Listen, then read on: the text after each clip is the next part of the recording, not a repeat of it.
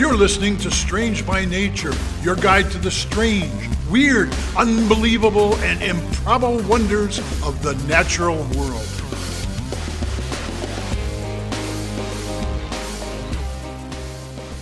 Hello, everyone. Thanks for being here today. I am Kirk Mona, and I am joined today by Rachel Ginza and Victoria Thompson.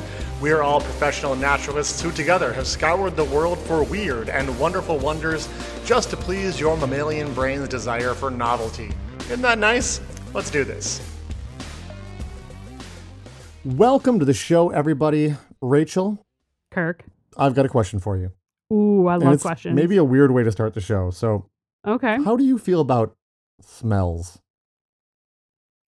Okay. um it depends on the smell. I don't Sure, you know, I guess it, it is a weird question. I, I feel like some people are like into smells and some people tend to avoid them. Are you more of a smell seeking person or a smell avoiding person? That's a good question. Um now I'm really thinking about it. I feel like I tend to avoid smells more than I seek them out. Like if it's bread or something like that or like something Sure. like smells so great, like really good food Yeah, yeah. especially, you're going to find me next to it. I'm to I'm to find that so- scent. But I feel Yeah. like I just encounter so many different smells all the time. I don't. I In our feel line like of I'm work, you do encounter a few neutral. smells. You get to work with a fox, so you definitely encounter some interesting smells. Yeah, Um, there is that well, for too. me, like, I- eh.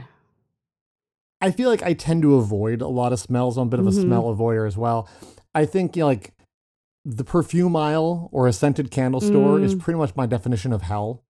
Uh, I like a good scented candle, but like oh, perfume I stores get no. me. I can't go through that section of Macy's. It's too much.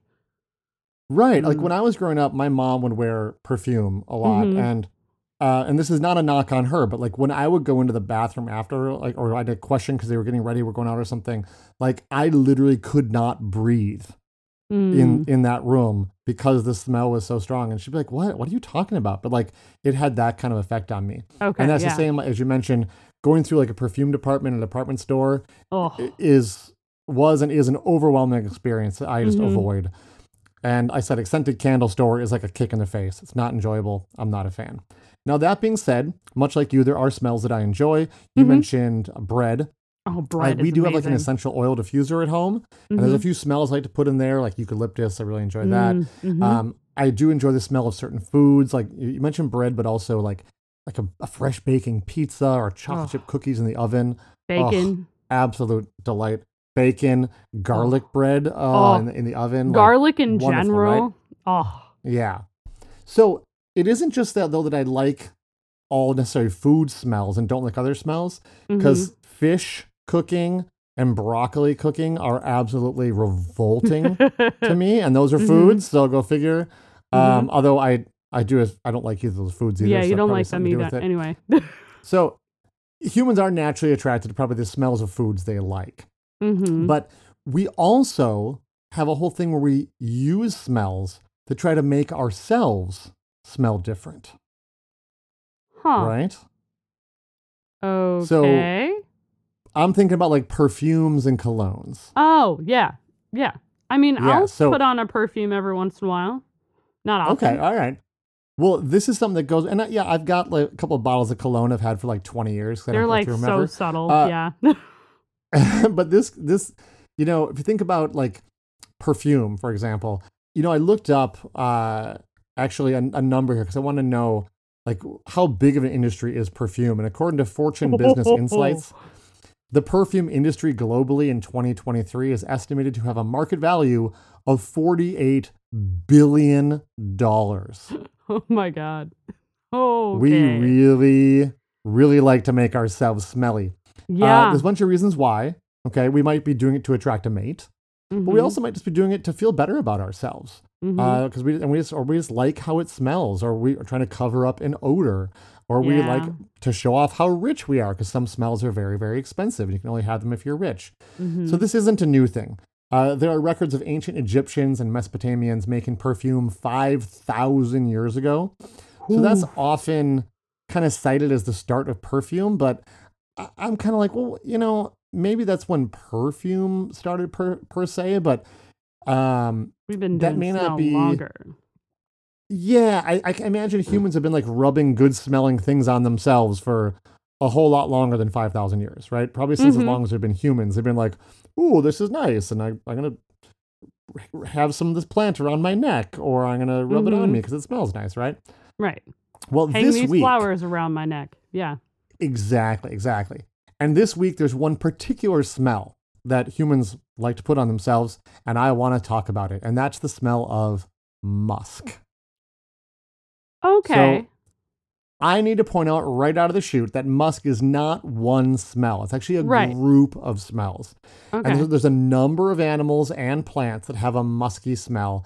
And while the specific like chemicals involved are structurally pretty different, um, Mhm. you know, us humans, we love to put things in little boxes and group them up. So we call all of these slightly different smells musks. But the OG musk is from Uh-huh. the musk deer. And these deer live in the mountains of Southeast Asia. So basically, picture like the Himalayas. Uh, they Mhm. closely resemble another animal that we've talked about on the show, the Chinese water deer. Do you remember that? Oh yeah, yeah, yeah. Is it the one with the fangs? Right. I think I talked about yeah. that. Yeah, I They're talked the ones about that that someone's one. call sometimes called Vampire vampire deer. Yeah, they- they have these enlarged canines that stick down past their gums on each side and gives them a vampire fang appearance. Well, the musk deer also have these pseudo fangs that hang down the side of their face. So they nice. they look very much like a Chinese water deer if you've seen those. There's actually seven different species of musk deer, but they, from what I could gather, they all kind of look pretty similar. okay. So they're named after a gland that is found under the skin of males. And the smell it gives off is used to attract a mate. And Mhm. traditionally, what would happen is the deer were trapped and killed, and the gland was cut out and then dried. And the smell, Rachel, is- super potent. oh yeah. I saw one source that described it as sharp, repulsive, fatty, animalic, with notes of urine. Oh. Yeah. Like, Gross. okay. But you have to take it and it's dried in the sun. Um, Uh-huh. and then the it's, it's kind of, there's like this granular stuff inside, which is taken and it's mixed with ethanol. And when it's diluted quite highly, it has a very pleasant smell that has been highly prized for centuries. Right. Now, I do have to That's say, wild. How did they figure that out? well, right? I mean, I guess a little bit goes a long way. There's a lot of things like that that if you smell them intensely, it's overpowering, but just a little hint of it is like, ooh, it's quite nice uh, because Huh. it's it's so pungent. You uh, to this day, I mean, if you have too much of it, you're like, oh, that's awful, but a little bit is is quite nice. Mhm. Uh, I will say the word musk uh, actually comes from a Sanskrit word that means, get ready, testicle. Because of course, of course we're here. it does, right? Of course it does. Um, apparently, the dried gland uh, has a, let's just say, familiar look to it. of course it and does. the fact, yeah, the fact that the deer use it to attract a mate, and that and the gland looks uh, vaguely testicular, uh, has led to the rumor that the smell of musk is a potent aphrodisiac. of course. Which also probably added to the value and the mystique around it. Uh, Mhm. the musk smell is used to, widely today, perhaps because of that association, you know, from the past, Mhm. but also because the market has shown that people just really like this smell. I mean, they really like it. Mhm. Musk makes up the base note of most, if not almost all perfumes on the market. Uh, even ones that you don't think is like uh, like a manly, musky, you know, kind of smelling perfume. Yeah. Like almost all of them have it in there. It usually makes up somewhere between 15 and 30% of the base note or base smell of most perfumes on the market. Like that's just what they start with because it's super popular. Now, the real right. deal musk from the musk deer is difficult to harvest and traditionally very expensive. And Yeah. musk was once associated with royalty and the super wealthy because it was hard to get. mm-hmm. Today, it's actually harder to say how much musk glands are worth because musk deer are now critically endangered and it You is definitely say. illegal illegal to slaughter them uh, for their musk gland. One source I did see indicated a value perhaps as high as $45,000 per kilogram for Oh. genuine musk glands, uh, which would be like the most expensive source of the musk Mhm. smell you could get. So, but I do not know if that number is accurate. I'm not active in the black market. So take that for what you will. Proud of you, Kirk. Yeah, yeah, it's, it's I'd be proud of something. So there are other sources of uh, uh, of musky smells. A similar smell Mhm. can come from the anal glands of beavers. Oh, yep, yep. I've Uh, used from- this from in am- class. The yeah, castor from gland. ambergris. Mm-hmm. Uh, and ambergris uh, comes from sperm whales, which is such an incredibly bizarre topic. I'm I'm going to put it down right now on my list to talk do a Mm-hmm. Whole show on that. So We- I'm not going to get on that oh. wormhole. All right, I will and make sure that it's not on my list because I forgot about ambergris, even though it's absolutely wild. Oh, Yeah.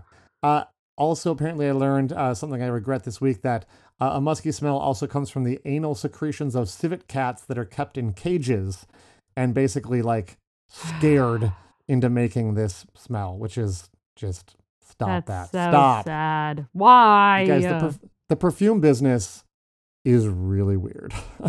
so all Yeah. of these are um, problematic. There's also, I will say, there are also some plants that can make this smell. The Mhm. problem is they're um, take a lot of them to process, and it's rare, and so that is also very expensive to make it out of some of Mhm. these natural plant uh, sources. So uh, naturally, you might not be surprised to learn that we have developed synthetic musk smells. And in fact, the development of these Nice. synthetic musk smells are partially why um, musk smells are so prevalent in the marketplace now because we can make it Mhm. very cheaply. Uh, and starting in like the 1990s, musk Nice. perfumes and stuff just exploded, like to the point that now that's like dominant, where maybe it wasn't as much in the past because it was so expensive. Okay. So that seems like really awesome, right, Rachel? I want to say yes, but your face and tone say no. Oh, no. Um, turns out uh, some of these, the most popular and widely used synthetic musk smells are carcinogenic. They're basically uh, estrogen mimics, uh, and they can be Oh. carcinogenic. And then also, um, turns out they're really stable molecules, and so they bioaccumulate in human tissue. Uh, many of the chemical substances oh, are being are currently being banned in countries around the world due to health concerns. Half of our listeners are in the US. Oh. So, those of you who are, take note. The dangerous synthetic musks that have been shown to bioaccumulate in our system, they're still perfectly legal to use here.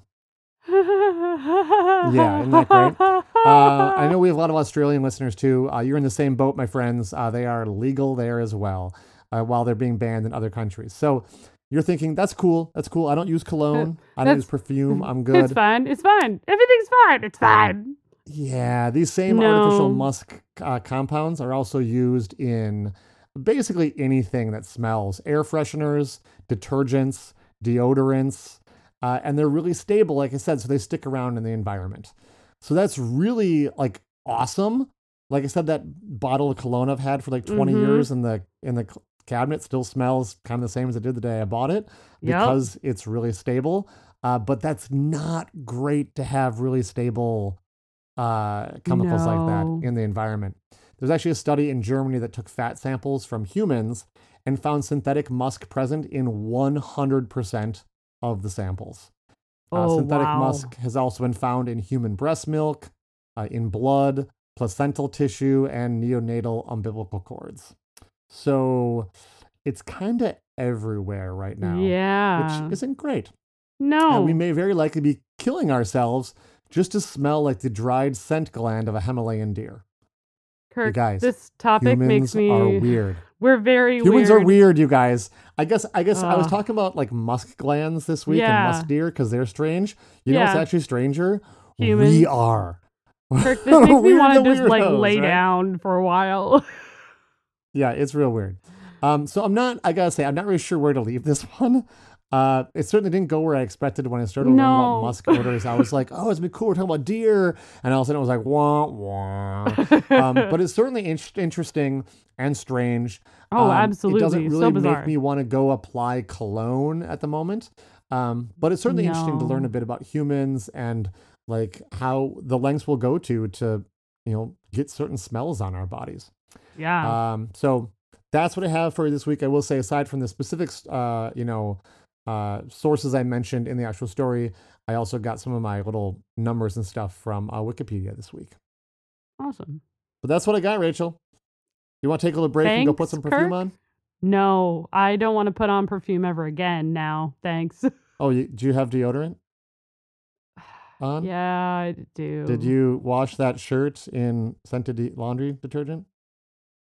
Trying to think if I did or not. I tended to use unscented when I can, but it's already Good, in my, good. you know, system, I'm sure. So, Well, glad to have you sticking around uh, a little bit longer. Hope you'll all stick around. We're going to take a little break. When we come back, we'll have a cheerful story from Rachel. yes. Sounded like a question mark after that. Let's find out.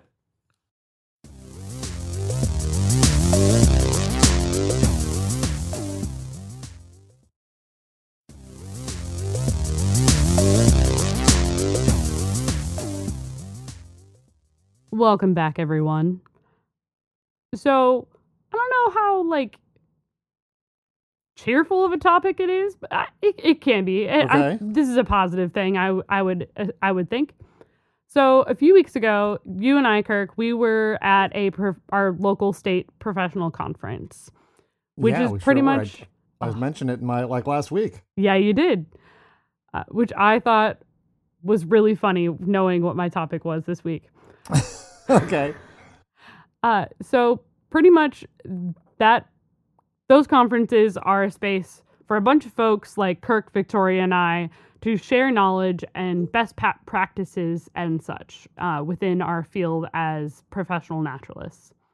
It's also just a space where all of us just nerd out so hard over different topics, getting to is so dive deeper yeah. than we do with kids or the public, uh, especially since a lot of the times we get experts at the conference who get to share their knowledge with us on That's whatever their part. topic is. It's so fun. I love it. Oh, it's great. So, first of all, if you were at that particular conference, I know quite a few of our listeners are also at that conference. Hi. Hold on. This is- I waved like this is not an audio format. They can't. They anyway, can't see you, Rachel. They can't They see can't. you. That's okay. They can't. They So- can hear the wave in your voice, I guess. M- might as well. So, one of the workshops I was at actually mentioned something super fascinating. And Kirk, I actually told this little fun fact to you and to our friend of the show, Brett, as we Mhm. were walking while we were Hmm. at the conference. But Okay. it stuck in my brain and I had to go looking deeper. Ooh, what was it? You're going to find out. So, on this Oh, keep me in suspense. Come on. Yeah, I am going to keep you in suspense. So on this show, There's an order these stories need to, to, to unfold, and I'm messing with it. I'm sorry. no. So on the podcast, we've talked about both dragonflies and cicadas here. But something has come up recent more recently in research that we haven't actually discussed when those topics came up. And it's wild. Oh, Kirk, This I see starting your to ring a bell. you- I see the the, gears aha. are very slowly turning. Rachel told me a story. mm-hmm. I'm almost there. Yeah. So to put it simply, dragonfly and cicada wings are have the ability to physically pull apart bacteria. S- Let me, what? Rachel? Yeah. so like why do we care, right? They're yeah, physically tell me, tell, tell able us to pull it out. This is Yes. so weird. It's so weird. So this is the only known purely physical structure that we've been able to find that actually naturally occurs to kill bacteria. Everything else uses some sort of chemical or anything like this. This is a yeah, physical okay. structure. structural destruct- destruction. This is a tongue twister. Structural destruction. Structural. That, Structural. that's that word doesn't sound right anymore. Structural destruction of bacteria. Say that three times fast. Absolutely not. Okay, moving on. So, how they do this. So, on the veined wings of like a dragonfly or a cicada, anything in like the locust family that have those really thin vein wings, Okay. when you look at those wings microscopically, there are structures known as nanopillars. And pretty much Okay. they're little, they're like nano, well, obviously, so really, really tiny, tiny spikes that are lifted up that are like sized to bacteria. So what What? happens, yeah. So what happens is a back and I was looking at pictures and the imagery that I saw, it looked a lot to me like a shag carpet, which is wild. so like that image kind of might There's help like some a little broken bit. crayons stuck in there somewhere and some Exactly. Or like missing popcorn kernels and yeah. Yeah, so like that imagery seemed to help me a little bit at least. Okay, I got it. So what happens is when a bacteria lands on a wing, the membrane of these nanopillars actually sticks to the bacteria. And if the membrane of that bacteria is actually relatively soft, it's not a rigid bacteria cell Okay. wall Yeah. or membrane, it sticks and then it sinks into the crevices between all of the nanopillars. And as Oh. it sinks, it's stretching the membrane of the Yeah, yeah. bacteria.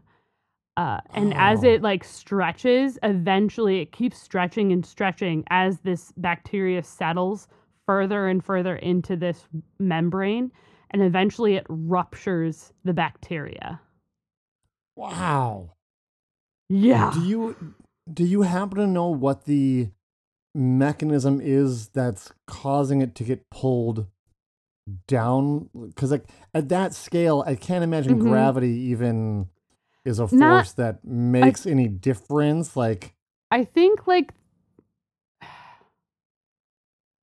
I don't. weird, I'm gonna be honest. I don't. I don't think that's something they've really looked into either. It's part of it is just like the structure. Like there's enough space between the nanopillars uh-huh. that when it sets down, kind of like a like a maybe like a nail bed or like you know those um really fun like pin uh there was like a pin game that you would have like it was a layers uh, and yeah, layers of I- pins that you would stick your hand up into Rachel, yeah come on. I know you Of know. course I have. Of course I have one of those. absolutely but I'm that kind of guy. Yeah, no, those I can picture that, but yeah, I'm just wondering what that force is. Ah, If anyone listening knows, Yeah. like what the this is pretty recent really- research this is, too This is why I'm so. This is why something like the conference we go to is so fun because people get really nerdy on these questions of like, Mhm, yeah, but but why? Like, why does that happen? Because it, mhm. it don't, I, it's not necessarily, especially if it's happening on the underside of the wing. It's not gravity doing that. Is it like surface No. tension? Is it some other force? I know at those small Mhm. scales for insects and stuff, I think- flies can like walk on the ceiling, and some of the other forces Yeah. are so much stronger than gravity at that scale that gravity might as well just it's, it's Not exist, almost, right? You know? I think so. From what I was reading, I think the surface of the nanopillars is like a attractant of sorts. Um, like Hmm. it, it sticks. The bacteria does stick Right. to it. So like if you're sticking to it and you're stinking a little bit, you're gonna stick Yeah. more and more and, And more as you go. on, yeah. So, Yeah. I mean, like you said, it's something about the physical structure. It's just so Mhm. fascinating. And do we think this is intentional, or is this just a? I mean, everything's, you know, things that work stick Mhm. around. But like, is this a fluke? I can't imagine it is. It's like an antibacterial surface. It's pretty useful if you're an animal. Oh yeah, and I mean, those that- those insects absolutely get, um, like they get diseases and can get sick and Yeah. everything too. It's wild to me because it's just the wings. It's not like their whole body; it's just the wing. Yeah, but that's such an evolutionary kind of thing, you know. It's like just because Mhm. you maybe could do something doesn't mean it's going to happen. Or Mhm. like even just because I guess I should say it not that way. Just because something might be advantageous doesn't mean Mhm. you necessarily have the the your DNA can be physically changed to make that happen. Right? Hmm. Like it'd Right. be awesome if humans had this, but if our DNA isn't able to make structures like that, then like tough, it's not going to happen. So if their Right. body like just you know the Can't material do that's made out of stuff can't do that, then you know Mm-hmm. tough. It'd be really cool if it could, but eh, Yeah. different deal, you know. Mm-hmm. So it's Evolution doesn't always do what we want it to do. it, it's definitely something that's still being researched. Like this was discovered ten years ago, um, so it's still relatively That's like nothing. Yeah. that's nothing. So we don't know Mhm. a ton on that side of things. But Kirk, I'm glad you brought up like evolution and things because besides all of that fascinating info is scientists have actually made a breakthrough fairly recently. Ooh. what is it? So, so much of human invention is based on or inspired by nature. We've talked about mimicry in the past here on the podcast, but like it Oh, yeah. happens with human invention in the first place too. Like uh, the structure of jet flight fighters and fighter planes are their shape is very similar to those of swallows and swifts, which are which are types of birds. Uh, chainmail replicates the scales of reptiles. We can go on a and bullet, on. bullet train is Mhm. based on kingfishers, bills, like so much stuff. Yeah, we can go on and on about examples where we have taken invention with In fact, we inspiration have, from and we probably nature. will. we will continue, absolutely. So, scientists at the Royal Melbourne Institute of Technology have developed a nanotexture based on these nanopillars of dragonfly and cicada wings. And they've actually finally been able to transfer it to plastic. That's, I mean, that was one of my first thoughts was like, man, if we could find a way, because Mhm. we have some of these um, surfaces like Microban. You saw more Right. and more of these during the pandemic of like, I know my grocery store was bragging like, oh, our new conveyor belts are this antibacterial conveyor belt, you know. Um, and there's some of these new surfaces out there. So I was thinking, oh man, if someone could add this to some of those surfaces, that could be Mhm. such a great, you know, way to keep, I mean, you know, countertops in hospitals, medical tools, these things we want to keep it off of. So that's way to go, Australia. right? oh, there's more. So the texture that they came up with when they were um, using like silicone and things like that, um, they were finally able to transfer it to plastic and retain the effectiveness. The texture itself is able to kill up to 70% of bacteria that touches it, which is Not bad. pretty good for physically Yeah. tearing apart bacteria. right?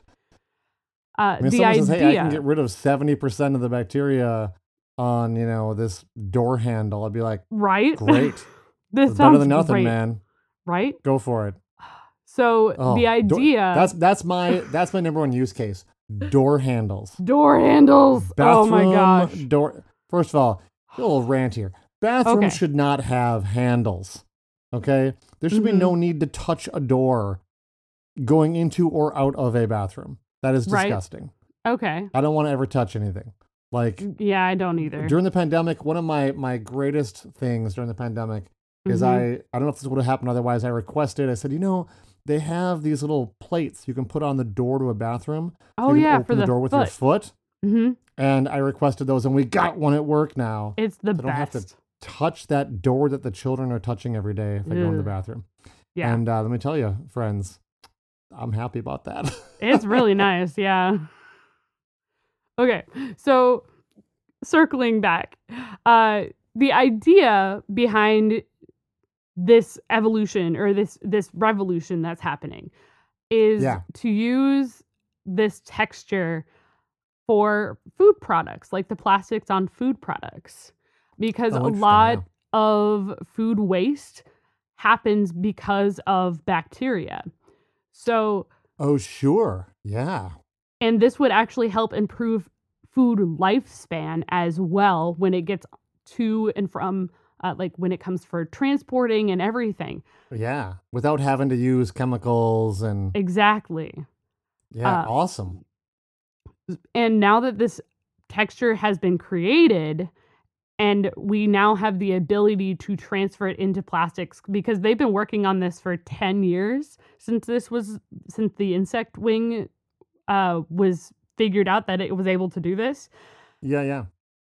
they've been working on this for 10 years but they'd been hitting roadblock after roadblock because Oh, we just didn't have the technology to be able to transfer it in the first place right.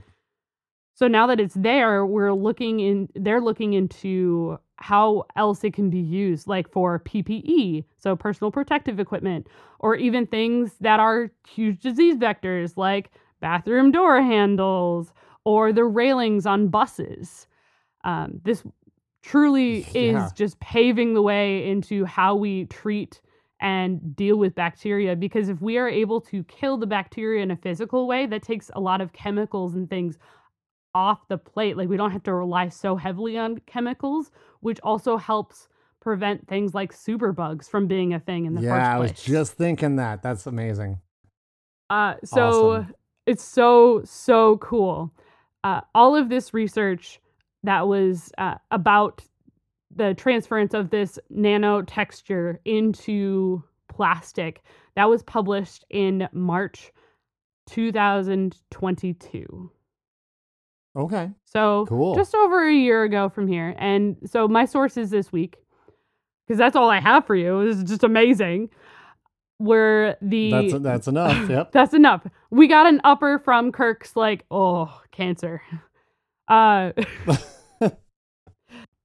So my sources this week are nanopillar polymer films as antibacterial packaging materials by Denver P. Linklater et al., which was published uh, in, like I said, March 2022. And oh, I, yeah, March 2022, and it was in Applied Nanomaterials. Was where it was, where it was published. Uh, I also had a great article at phys.org by RMIT University. And I also used our MIT University as a source, which was part of the team that led this research in the first place. So that's what I got for you this week. That is very cool, Rachel. Very very so cool. fun. What uh, what a just breadth of like Science discovery this week. Ah, yeah, just we went we went all the way from the glands of a musk deer to the Mhm. wings of a dragonfly and and back. It's uh it's a wild adventure. It's why I love doing this is to Oh. learn about all these amazing weird things and wonderful things in our world. ah, same, Kirk. And it's always a pleasure to find out more fun facts I can throw at everyone around me. Indeed, and you know what? You know who's gonna be back next week with us? Victoria! Yeah, and I'm sure she has been just, you know, coming up with all kinds of fun ideas to bring bring to the table. So, uh, if you're a big Oh, fan yeah, of Victoria, sure. and let's be honest, who's not, uh, she'll be back next week with uh, to join us for yet another episode. Yeah. Until next week, everyone. Thanks for listening. Bye bye.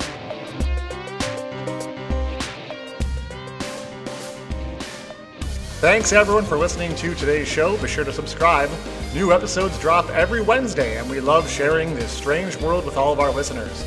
If you would be so kind as to leave us a five star review, that would be great.